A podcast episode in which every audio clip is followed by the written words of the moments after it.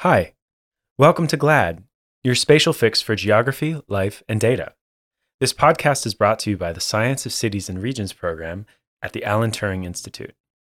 I'm Levi, your host today, and I'm here in our studios in the British Library with Dani.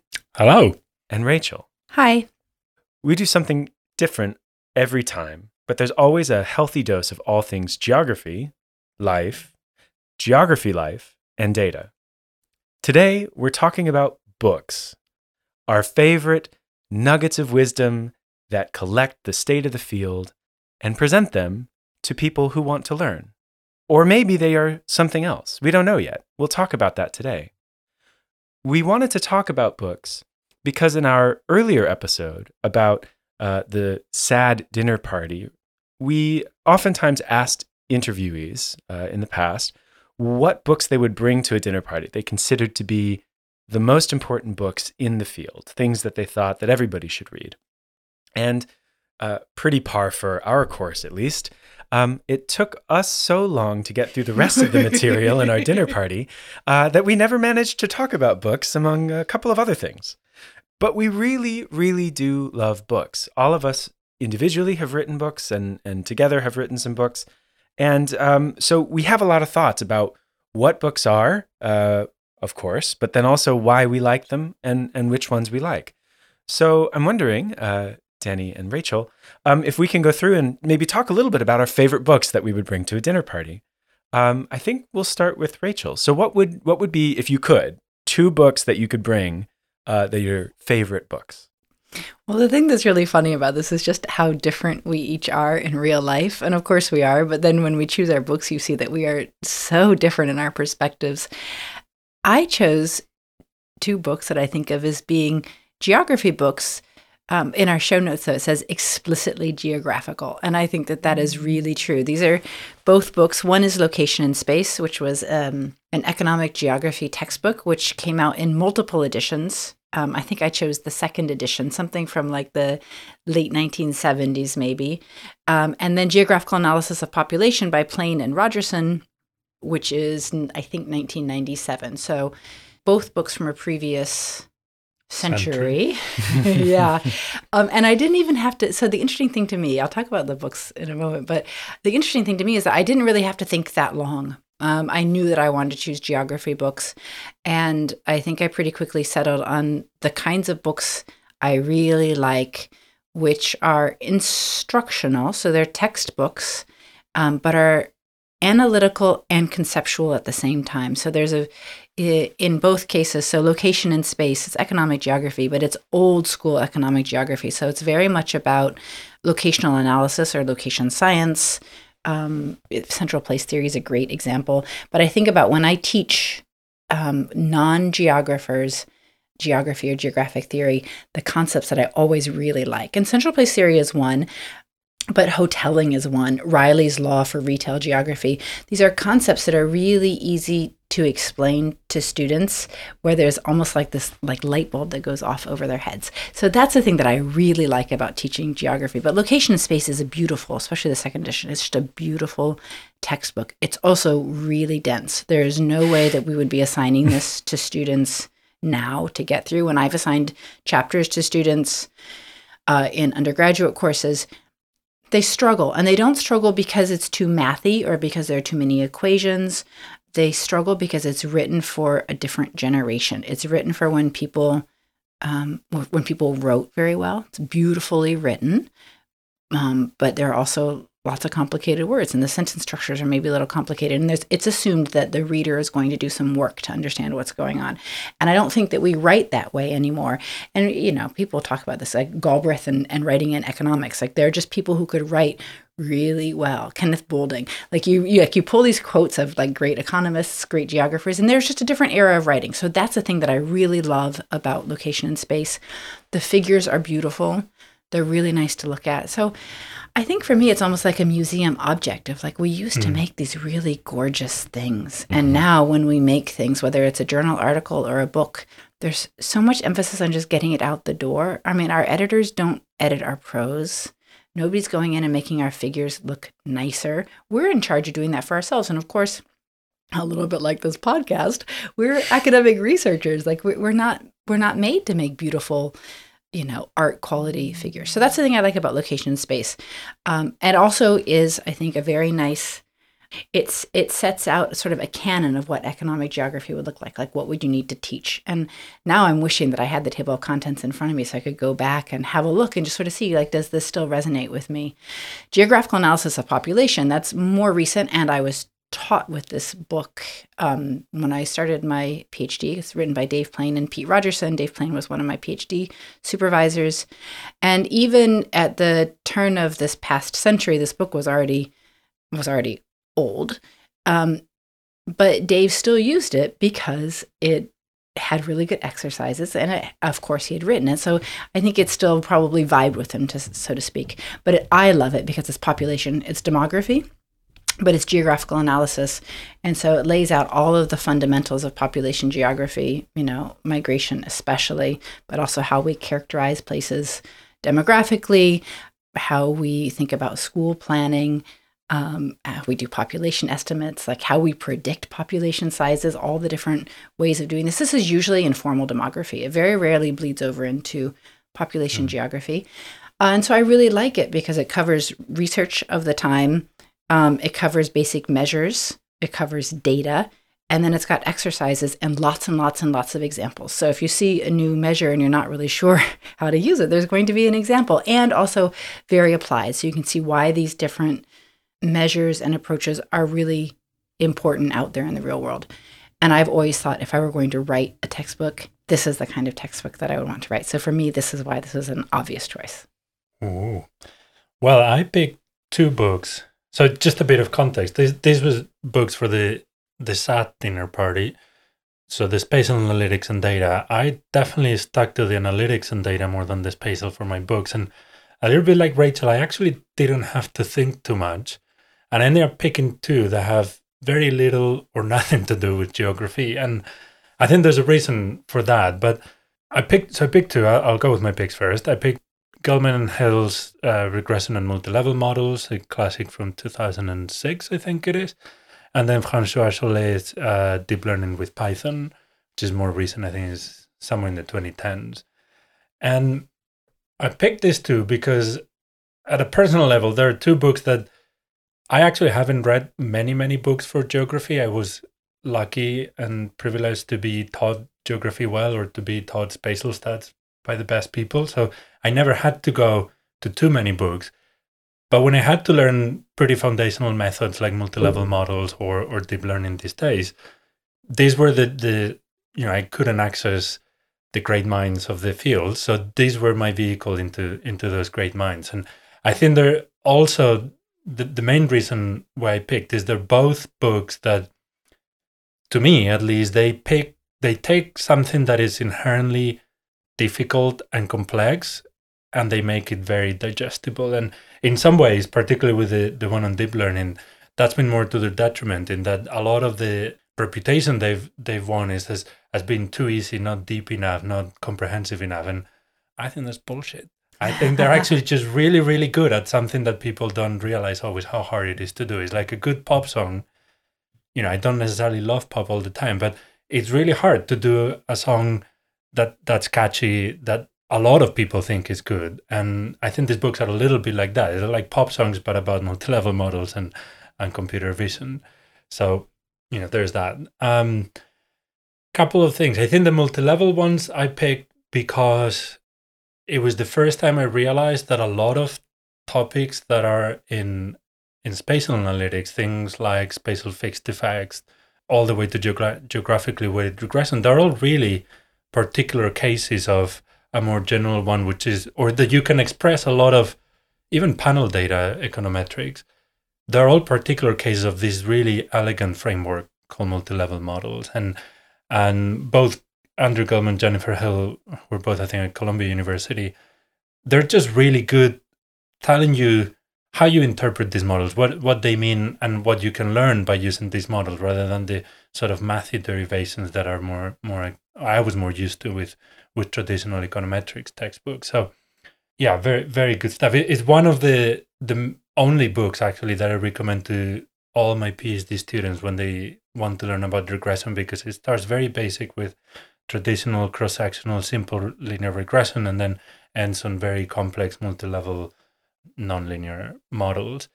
And then the other one, it's a it's a more recent one. Francois Chollet is the guy who wrote a library called Keras, which is sort of the human interface for another library called TensorFlow, which is in itself sort of the sign of an era that for those of you who, who don't know, the 2010s, among many other things, will be remembered as the, the decade where computer vision changed forever, where computers became better than humans at recognizing things in, in, in pictures and where they learned how to tell cats from dogs, so to speak, in, in short. And a lot of that revolution is because of these new algorithms, or in some ways that they're not necessarily new, but they, they were infused with new new ideas. And this book, I think, is really good at giving the reader the intuition of why these these methods have done what what they've been able to do and what is the intuition behind and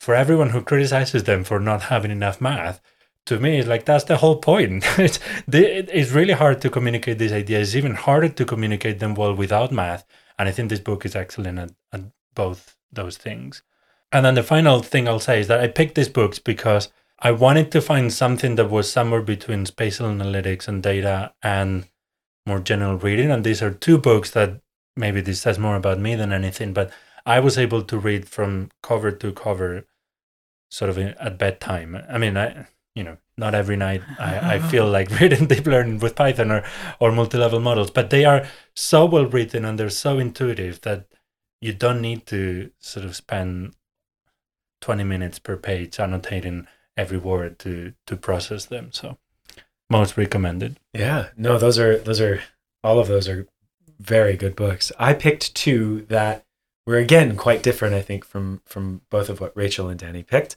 mine were much more about the kind of grounded or historical knowledge about why we model things the way we model them so I picked uh, a book called Computer Age Statistical Inference and another one called Statistical Rethinking. And Computer Age Statistical Inference is a fairly famous book by a collection of authors at Stanford University, which provides a really interesting perspective on how statistics came to be as a way of doing empirical analysis.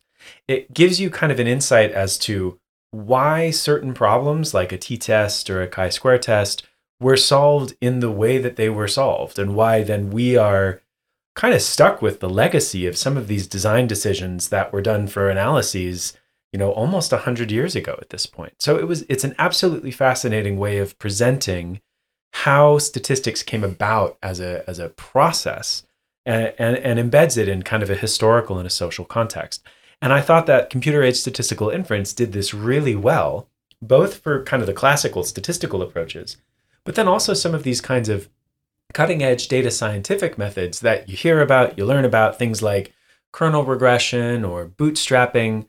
Um, and again, presented as well, a bunch of people in the 1970s and 80s were trying to solve some of these problems, and this is how they solved them. And, and it, it's a really interesting way of presenting the uh, kind of our evolving relationship with computation and mathematics. You know, as we get better and better with computers, we kind of tend to do less and less math because it's hard for humans to do that, but it's easy to tell a computer to run thousands of simulations to find the right answer. So I found that book to be completely transformative in the way that I kind of understand statistics and analysis as an embedded practice. And I thought it was really well written as well.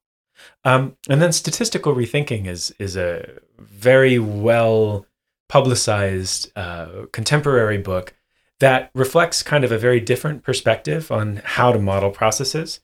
Um, it comes from this kind of uh, system representation school of modeling where you try and set up almost like an agent based representation of some statistical system you're trying to learn about. You, you assign your uncertainty to distributions, and then it gives you a way to kind of estimate these uh, very complicated systems. But I guess the intuition that comes with statistical rethinking uh, is about trying to think about your process that you're modeling rather than the kind of classical approaches where you try and put everything into a linear regression and figure out how to estimate that linear regression. Instead, it encourages you to think more they call it bespoke about the what you model and how you model it. So instead of trying to figure out a variety of transformations or regressors or things like this, you just try and go for the process that you want to represent in a computer using a simulation system of some kind. And then you estimate the model that way. So it's a, it's a very different way of thinking about uh, Statistical Re- Rethinking's first chapter on the Golem of Prague as an analogy for statistics is one of the best short essays I've ever read on why we do what we do. So even if you don't do anything else and you just read the first chapter, which has no equations, it's a very, very good book. But it has no geography, and neither does computer age statistical inference. It's all on the analytics. So it's very different in the way that we we pick what we like, I think. But a difference, I think, between you and me, for example, would be that you you have several degrees in geography, so you would have been. This is me hypothesizing live. I think you probably were taught a lot about sort of thinking spatially, thinking like a geographer, and you might feel less need to have that as an input. Whereas I didn't take a geography course until I was in my master's degree, and that was just by accident. And so I really, I think that it felt like a brave new world when I sort of discovered geography and all of this stuff that had come come long before me. And so I think that for some reason it occupies like a very special place in my heart mm-hmm. because it's when I can remember the windows sort of opening out onto the world of thinking in a particular way and the sort of the elegance that it could that it could come with the sort of thinking spatially but also there are ways to measure the world analytically that I had no background in at all. So yeah, I, it's it's almost like when that spark. So I definitely had that with the two books I picked, and maybe similar to what you were saying about Levi. I think I had those moments with other artifacts that weren't books in in geography and in spatial analysis, and and these were a little bit my windows into statistics and a bit of computer science. Um, so yeah, it definitely resonates. Yeah, that's what's interesting about books too, is that we're we're talking about books as if it's just a, a singular entity that's outside of us. But of course, we all have a relationship with books, with the books that we like and we don't like that shape our perspectives. Um, and then a part of how that relationship is shaped, of course, is that we're not just readers, but we're also writers of books. We've we've written uh, a couple of different kinds of books, some edited volumes, some some textbooks, and it it I think fundamentally kind of changes your relationship to what you read and how you read it, and maybe why you read it all. So I wonder um, if maybe some of these different motivations can come out and why we even think these books uh, are good or bad, or or our relationship to them. Why why do we even write books? No answers. Well, I mean, for one thing, I like words. I think we're probably very similar in that way, all three of us. I mean, there's something about liking to read, but also the process of writing is about the ideas that you have. But there are plenty of people with amazing ideas who don't have that sort of the turn of phrase and the good writing. And I really like good writing. Um, but for me, I, I speaking for myself anyway, I think I have an element of sort of being an ontologist. Being like an ontologist, like okay. like I think it's hard written into me the desire to sort of classify and organize and define structures, mm. right? To bring order from what you could think of as chaos, the chaos of knowledge. And that is a thing that books do, especially textbooks, right? Economic geography is so many things, demography is so many things, spatial analysis.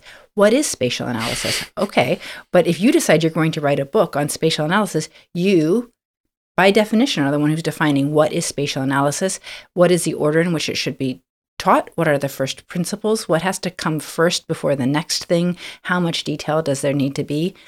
And I find that amazing. And I think I like it when I look at books and see, okay, so this is how, like, this is how this person mm. chose to organize this system of knowledge. That mm-hmm. is fascinating to me. And so for me, I'm part of a motivation of actually sitting down and writing, whether it's a paper, but especially a book where you actually are building the entire infrastructure and then hanging the knowledge on that infrastructure, right? If you think about it, your table of contents is already the skeleton of knowledge. The chapters just fill it out. So I find that you know, hugely gratifying. And then for me, the other thing is just that it's nice to make things.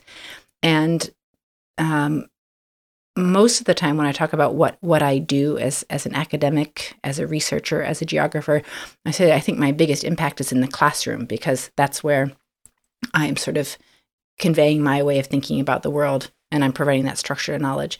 But there are very other there are very few other ways that we actually get to make things in our field. Um, and I think for many of us, for me especially, there's something about that concrete object being in my hand and thinking, like, I built this, I designed it. Uh, and I'm happy the podcast, what we're doing right now, the GLAD podcast, is another example of like trying to make something. And so this is of course speaking purely from my own perspective like those are the re- those are some of the reasons why i find writing books i really think the, the point about scaling the the impact that you have in the classroom to way potentially let's just assume that the book is read but potentially to way more people than you could ever teach is a pretty powerful feeling.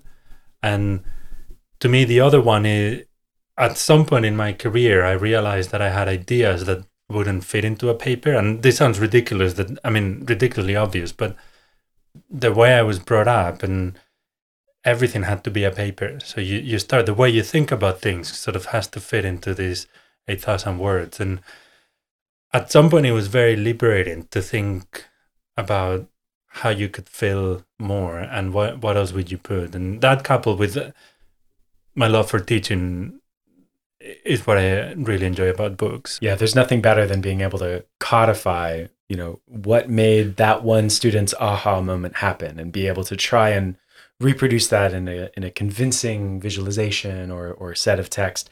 It's always mm. wonderful when you're able to kind of do that. Thinking about ontologies then, because that is great. We we we also have to reckon with the fact that I think our books also come from very different periods of time. There is something about a book as our relationship to it occupies a point where we are in the present, but then also the book comes from a place, right? And so when when you read a book and it has this table of contents that lets you kind of structure, you know, how the points are hanging over and how it's going to present its own view of the field. I guess what do you think is the the, the most important part or or or the way that these books structure our perspective of a field? Is it in the sense that they are kind of vehicles of knowledge in that way? Or do we write books because we want to kind of present our take? What do you think? I think it's it's uh, opinionated curation. That that was my point that I was going to make. That there's something nice about being able to express formally what your view is on on a field or on a set of knowledge, and it's not that it makes it true, but it, it to me is very very satisfying to take, as Rachel was saying, a, a collection of things that seemingly don't relate to each other and then put them together into structure that sort of comes together nicely and it's opinionated curation. I mean, who doesn't like having opinions? Yeah. Certainly on this table.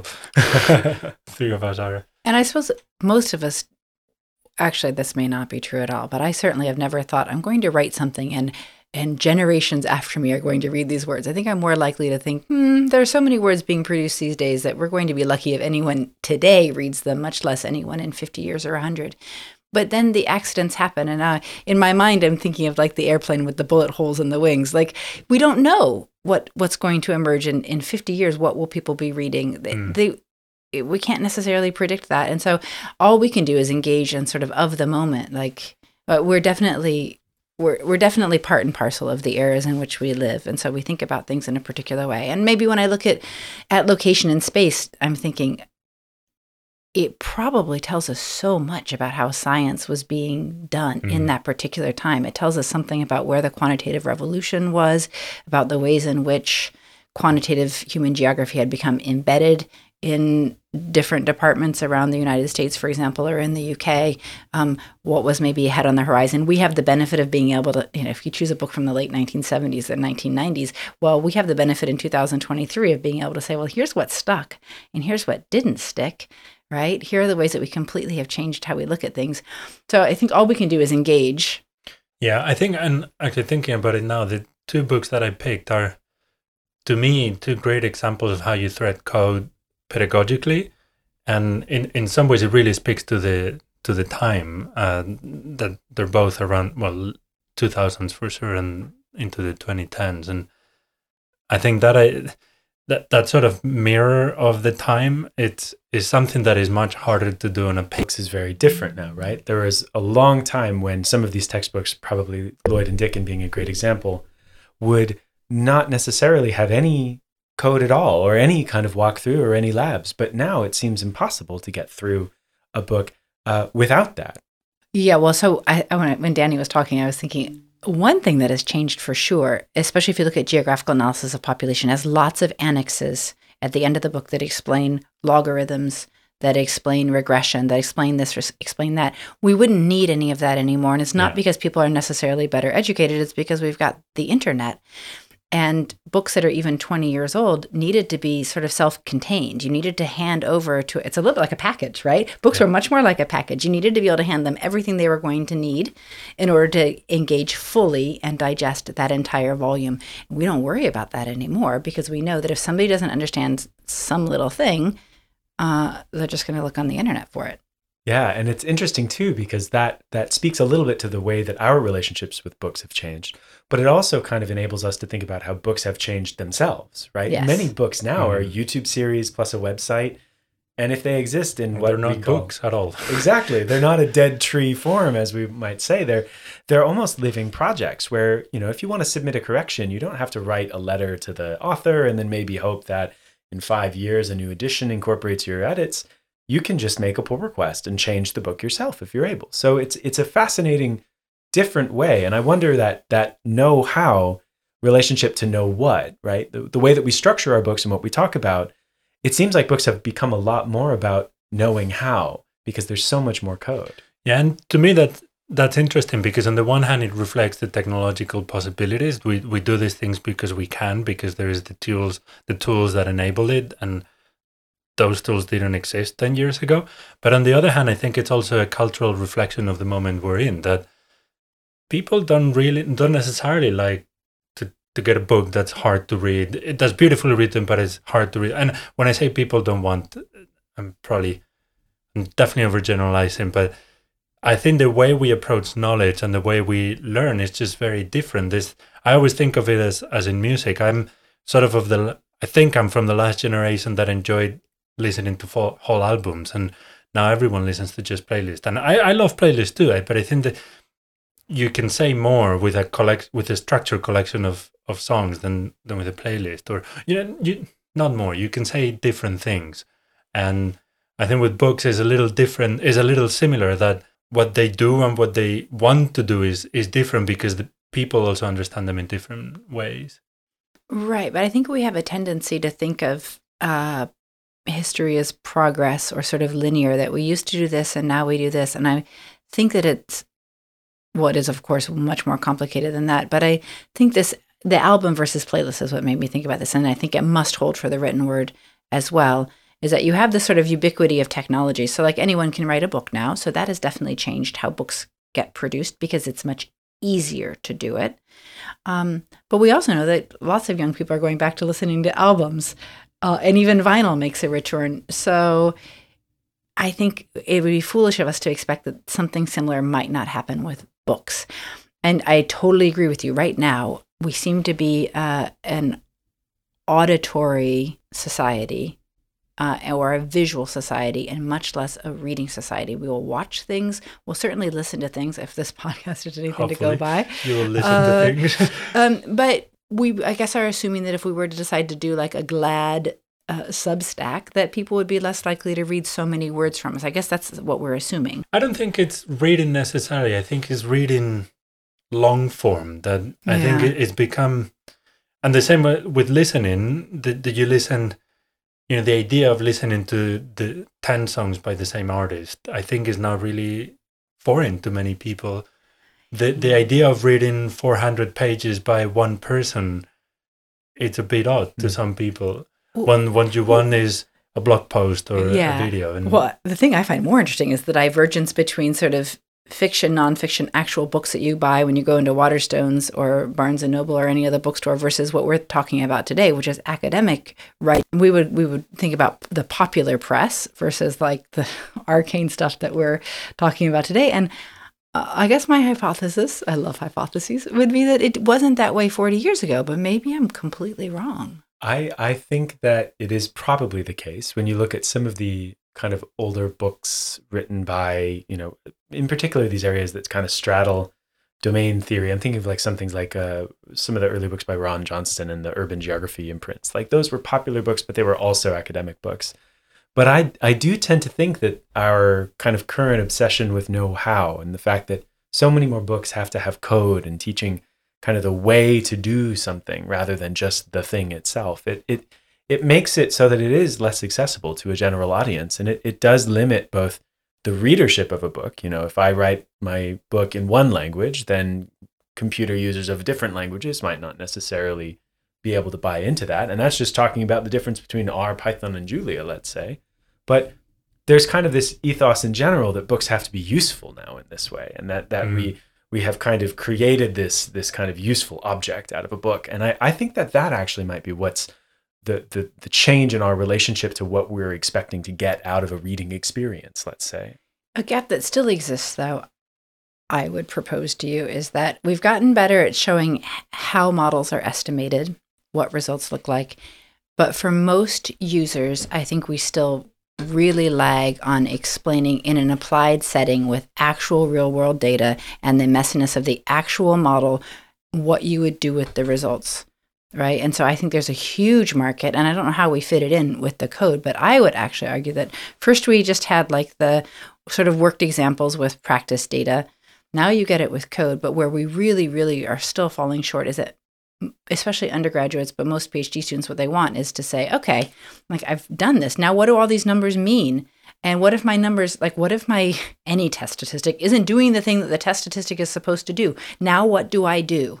and we leave people hanging right we just say like you need to you, you need to meet these assumptions this is but it, they're not in the real world nothing is ever clean and we haven't figured out how to deal with the dirty yeah it's a tough it's a tough way for for us to codify knowledge in that sense because yeah. there is no way to write a textbook about what do you do when your model falls that, that's also a more opinionated topic right like a derivation of a math formula is a derivation. You can make it more intuitive or less, but it is what it is. Well, what you do when you, you don't get what you expected with life, it's a much more you know topic. I think for curation. The, the thought that sparked this is that there is, to me, and this is sort of the, the spoiler. The role of books today is not codifying knowledge that is codified in the internet. It is curating it and, and making it available in a digestible way. And maybe the next step will be more the the what to do when your model breaks. Ah, well, so the example the example that I can think of is is kernel density estimation, right? Where lots of people it is so easy to use that it's almost ubiquitous. I mean, if you inter- if you if you accidentally introduce it to undergraduates, then in my experience, three quarters of them will have it in their final projects because it's so fascinating for some reason to them. And yet, and there isn't a lot that sort of says here are the choices that you should be making and it's and for those of you who are listening, Dani is rolling his eyes at me a little bit. No, no, no, no, no, no, no, but I think it's actually these. I think it's actually these like bread and butter measures that are the ones that are so easily misused that we just don't give a lot of explanation to. Um, and there's so many choices that are implicit. Your results are entirely dependent on the the choices that you made in estimation. I w- I wasn't rolling my eyes. I was, no, I was thinking that KD is, is a really good example of something that I think is conceptually really tricky and really sophisticated, but it was all of a sudden made easy by yeah, ArcGIS or, or computers in general.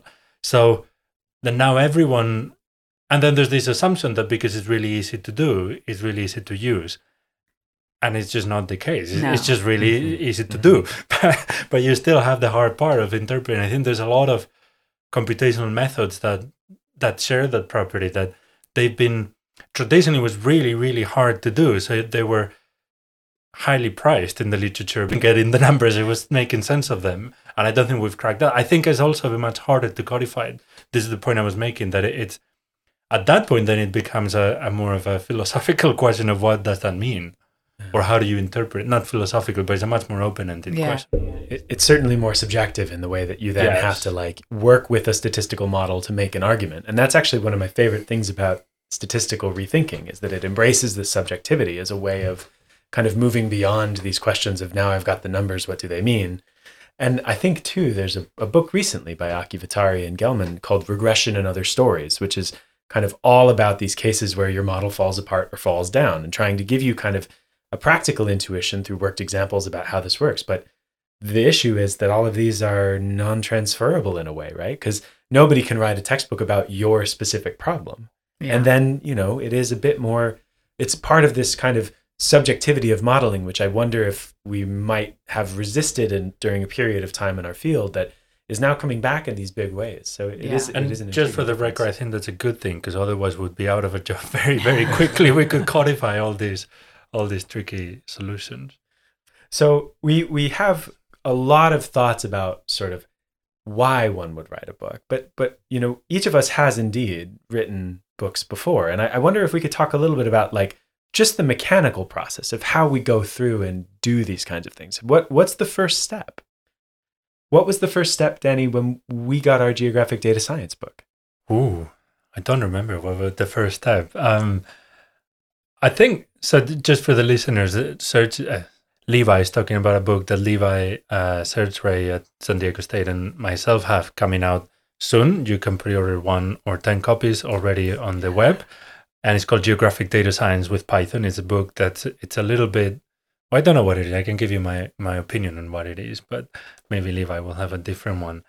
It's it's a basically a summary of spatial analysis for modern times for for the the, the age of data science and it's as the title suggests very it very heavily relies on python but at least what i'd like to think is that it relies on python in a pedagogic way. It's not i certainly didn't intend to make a how to manual. It was I, I wanted to make a book about analyzing spatial data and i think computers help you think about these problems. And i think python i just happen to to think that is the best way of the best vehicle for for thinking with computers. But going back to the original point of your question why or where it came from i think it came from a lot of the material that initially serge and i and then levi realized that we had all the teaching sessions workshops classes courses that we've been given over the years and how pretty much every time we would reinvent the wheel ourselves. We've written the same course and the same workshop several times and at some point we said maybe we can just write it one more time write it a bit better and then make it a book. And that, that was the genesis and actually the original materials that started then have been entirely rewritten through the process. Maybe levi can talk a bit more about that Yeah, it is. It is a it is a longer form thing where when you intend to write a book like a textbook, you're trying to support in a way, as we talked about, your pedagogical experience. But it does kind of, at least in my experience, grow out organically of the stuff that you teach and maybe stuff that you have on hand, data sets that you might like. I don't know, Rachel, how was your experience with the GIS and the social sciences? Well, this was sort of interesting because so far we haven't really differentiated between sort of solo writing and team writing. Um, this was a team written textbook with Graham Clarke and Dimitris Ballas, myself, and then at the end, uh, Andy Newing. But when it started, it was led by Graham Clarke, who was at Leeds. He's now retired. And initially, there was a lot of thinking about, we knew what it was going to be. It was going to be a GIS textbook. It's going to be for the social sciences, so not for a geography market but sort of sorting out what that table of contents was going to look like. And here I think the team effort was really interesting because there's this immediate like immediate divergence from like what I would consider to be GIS and the social sciences versus what everyone else has. And that's partly because people bring different experiences, but it's also because of this teaching element, right? And so you have people who are thinking, I've already got lectures on crime, so we're definitely doing crime, and I've already got lectures on transport, so we're going to do transport.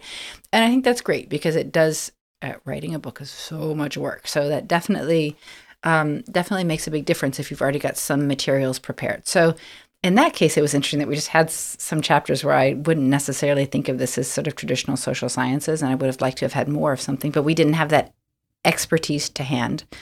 The other thing that made a difference was that we knew we were going to have, I think we have 12 or 13 chapters. And so the divvying up of chapters and who was going to be responsible for which chapter. It took us a long time to write this book. And in the end, my four chapters, I essentially had to set aside a couple of months and just block everything off my schedule and sit down. And I would say, okay, I've got two weeks. I'm writing the first chapter. I've got another two weeks. That's all I'm going to do. And for the first couple of chapters, so you, what would be really interesting would be a look at a book like this where you can sort of wonder if you can guess at who the authors Yeah. are of different chapters. Um, but I wrote the first couple of chapters, which are very much stage stage setting, which I really enjoy. So that was a certain kind of work where I just had to think about, okay, if I, the ontologist in me speaking, like how am I going to introduce what I know is coming? Like what are the concepts we need to cover? How do I cover them for a lay audience who may have no background whatsoever in GIS? So it was kind of fun, but but pretty straightforward. The other two chapters, one I think is on uh, environmental justice, and then I had one that landed in my lap that was like emergency planning, and I had no idea what to do with like hazards and emergency planning. So those chapters were really different because those chapters were like a lot of reading and trying to figure out like, like environmental justice, for example, just trying to get like the lay of the land, like what are the techniques that are used, what are the questions that are asked, what is the foundational literature in this area. So I would do a lot of reading, and then I would sort of spec out an outline, and then I would have like toy examples, just sort of walking through different typically used spatial analysis techniques and sort of what they would give you. And spatial joins is a really good example of like you want to know where environmental disamenities are. There are lots of different ways of thinking about whether or not you have one in your neighborhood. So for me, this is super fun to also do with a worked example but like there's a lot of teaching going into this like you know if you stick things in containers like there are disadvantages to this and if you do it this way there are disadvantages to it so that i enjoyed but it was like head down for a couple of weeks for some of these chapters, just living and breathing environmental justice so that I could produce a chapter. And that worked really well because it definitely informed all of my teaching afterwards. Like I, I, I now know the papers I point students to. I now have examples and graphics. So, so that was great. As a team, it was really hard to bring everything together. And then at the end, we needed to have um, exercises for each chapter. We had to make the decision about which platform to use because we had to choose one. Um, and in the end, Andy Newing wrote all of those. And so, a lesson that I learned from that book was that there's definitely, like, you think writing the book is going to be really hard, but then you're going to have all these practicals that have to be written and solution sets. And that is a whole job. That, in and of itself, is at least a job for one person. Sort of thinking about that. But I really enjoyed the process. Uh, and I would definitely do it again. I feel it's a little bit like organizing a wedding. I now know exactly what I would do differently um, in order to get to Same. get the sort of like the idea that I have in my head of what it should be like. But that's what that's what we're doing all the time is learning as we go. So Yeah, yeah. That's interesting because the way that you outlined writing that book is very different from how we ended up doing ours, which was much more kind of co working in small chunks on the same chapters. We did do a little bit of round robin passes of individual bits being written by one person and then they'd get checked in and someone else would go over it. But uh, as a whole, ours ended up way more threaded. But I think in some ways that meant it was way harder for us to coordinate because you'd have to get two or three people on a Zoom call for two hours writing your book for, hmm. you know, yeah. it took us a Two long of them time. in the UK and one in California. Yeah, yeah. a little tricky. But it's so interesting how these different methods of writing are, are totally Yeah. like fundamental to the way that the book comes together. But I thought I think it was personally speaking, it was a lot of fun to take the challenge of how do we make it so the reader doesn't know who wrote this paragraph. And I mean, I don't know if we managed to hold. I guess the, the truth is in the pudding. So when the book comes out, which it is out because it's free online, um, but if you order it, you will get it on paper. um, you can see for yourself. But it was yeah, it was very different. We we didn't we didn't even split. I don't think we ever split chapters. We said I'm gonna take the first pass to this one, but the first pass is it wasn't more than than an outline. The real job was on the first drafting, and that drafting happened. I remember we would meet on Zoom. We would leave the we would mute ourselves. Leave this is part of it during the pandemic. We would leave the the audio on, and we would start writing. And then once we had two paragraphs, we would say, "Okay, done," and then we would send those two paragraphs to someone else and get the two paragraphs from the other person, read them and edit them.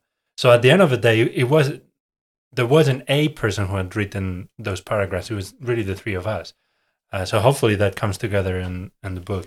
Well, and I find that interesting because I think I'm very wedded to my voice. Mm. And so on a collaborative project, um, and I think part of it is this attachment to words, but I think I, I think I write in a particular way. And I think I have a penchant for things like metaphors uh, and framing, and, and and and I like that. And I like being able to look at the words. And I it actually matters to me. I think that somebody could look at something and attribute it to me. Like if I were to think about legacy, written legacy, if I were to have like my wish come true, it would be that somebody could pick something up and say, I bet this was written by Rachel, Rachel. Franklin. It has all of the distinctive characteristics of a book or a paper that would have been written by Rachel Franklin. That would be my dream, probably.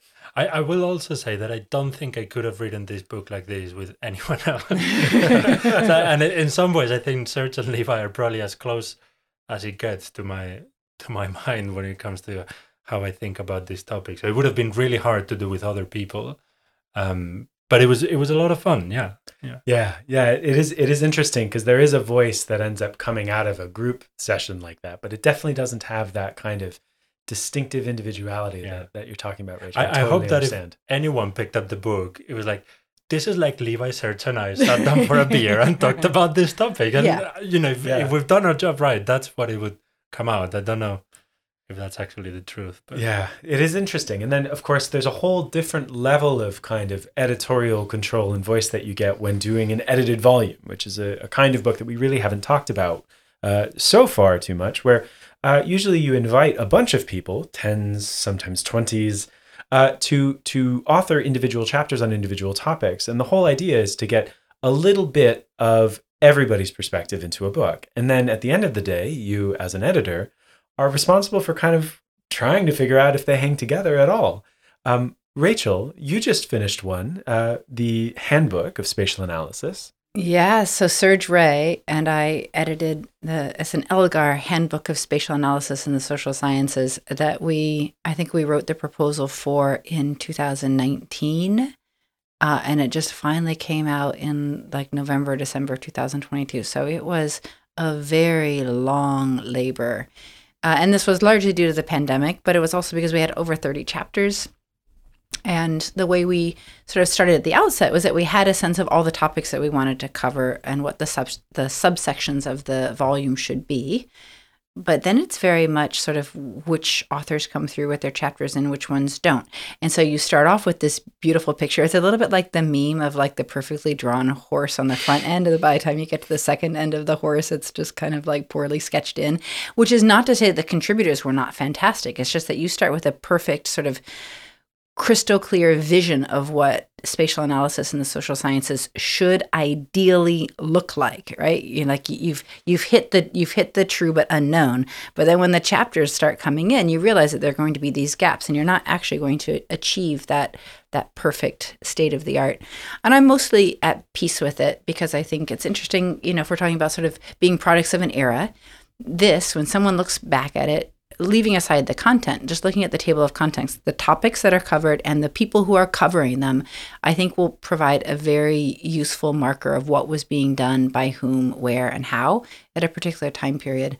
But yeah, as you were saying, I mean, a, a edited volume of that scale is stops at some point feeling like an for me anyway feeling like an intellectual endeavor and is much more a sort of secretarial administrative endeavor because you've got all these figures that need to be numbered and tables that need to be numbered and author consent forms and has somebody sent the first draft and has the chapter been reviewed and you know in the end for 30 chapters it was just sort of a lot of a lot of spreadsheets. But it came it came out. You could order 10 copies. I don't know if you want to because it'd be like 500 pounds. I mean, like in weight, not in money. In money, it'd be way more. Uh, but it's a very hefty volume, I have to say. Yeah, I I am only getting very close to finishing, I guess, the first edited volume I've ever been involved with with Alison Heppenstall and Rich Harris uh, called A Research Agenda for Spatial Analysis. And it was a very similar kind of experience, although instead of uh, kind of structuring it in a way of having individual examples we we had it more be like a collection of manifestos of particular like areas of, of analysis or concepts that people studied. And it was very indeed as you say whereas like the process of writing a book yourself is very creative and you get to like explore your own voice. In a sense you know the only real places you can do that in edited volume are introductions conclusions epilogues things like this. Otherwise you're just always in the emails trying to get people to send you figure quality, uh, high quality figures or new versions of drafts or trying to get reviews done.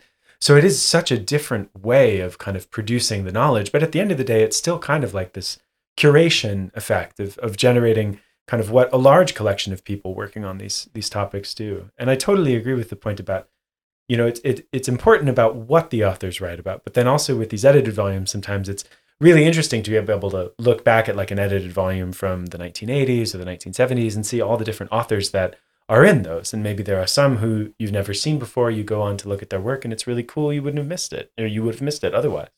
So it's an absolutely fascinating kind of different way of doing things in that way.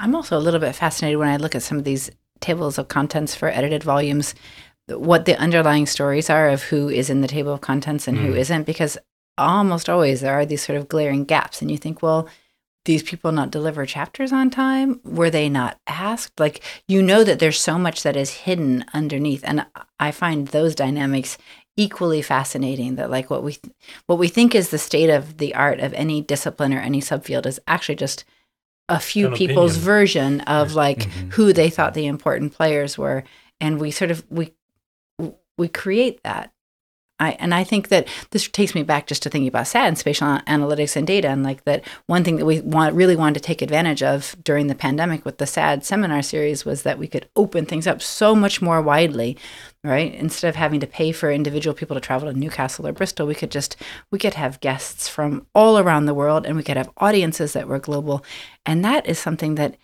with edited volumes we just we can't quite get there. But I would love to be able to think about how to really capture a representative picture of where a mm. subfield is. Yeah, yeah, because it is tough when you invite someone to come write a chapter. You know, it, a lot of it really comes down to whether or not they have the time, the resources, the ability to prioritize. And at the end of the day, what it ends up in the book is what the person is able to produce. And, you know, if you, you miss a chapter from someone, it, it's gone in that way. There's no, in that same kind of metaphor of the plane with the, the the red marks to show you know the ones that survived and the ones that didn't. There's no way to know the the, the set of people that was invited to you know Berry and Marble's spatial analysis. So you never know. Well with that i think we've uh, had about all of the discussion that we we have for today on books the processes of writing and and the ways that we go about kind of thinking about books and motivations for writing. Uh, so thank you very much. We're glad you could join us today uh, look out for us on your favorite podcasting app and expect more content from us from the future. So, with that, I'll let you go. Bye-bye. Bye. Bye.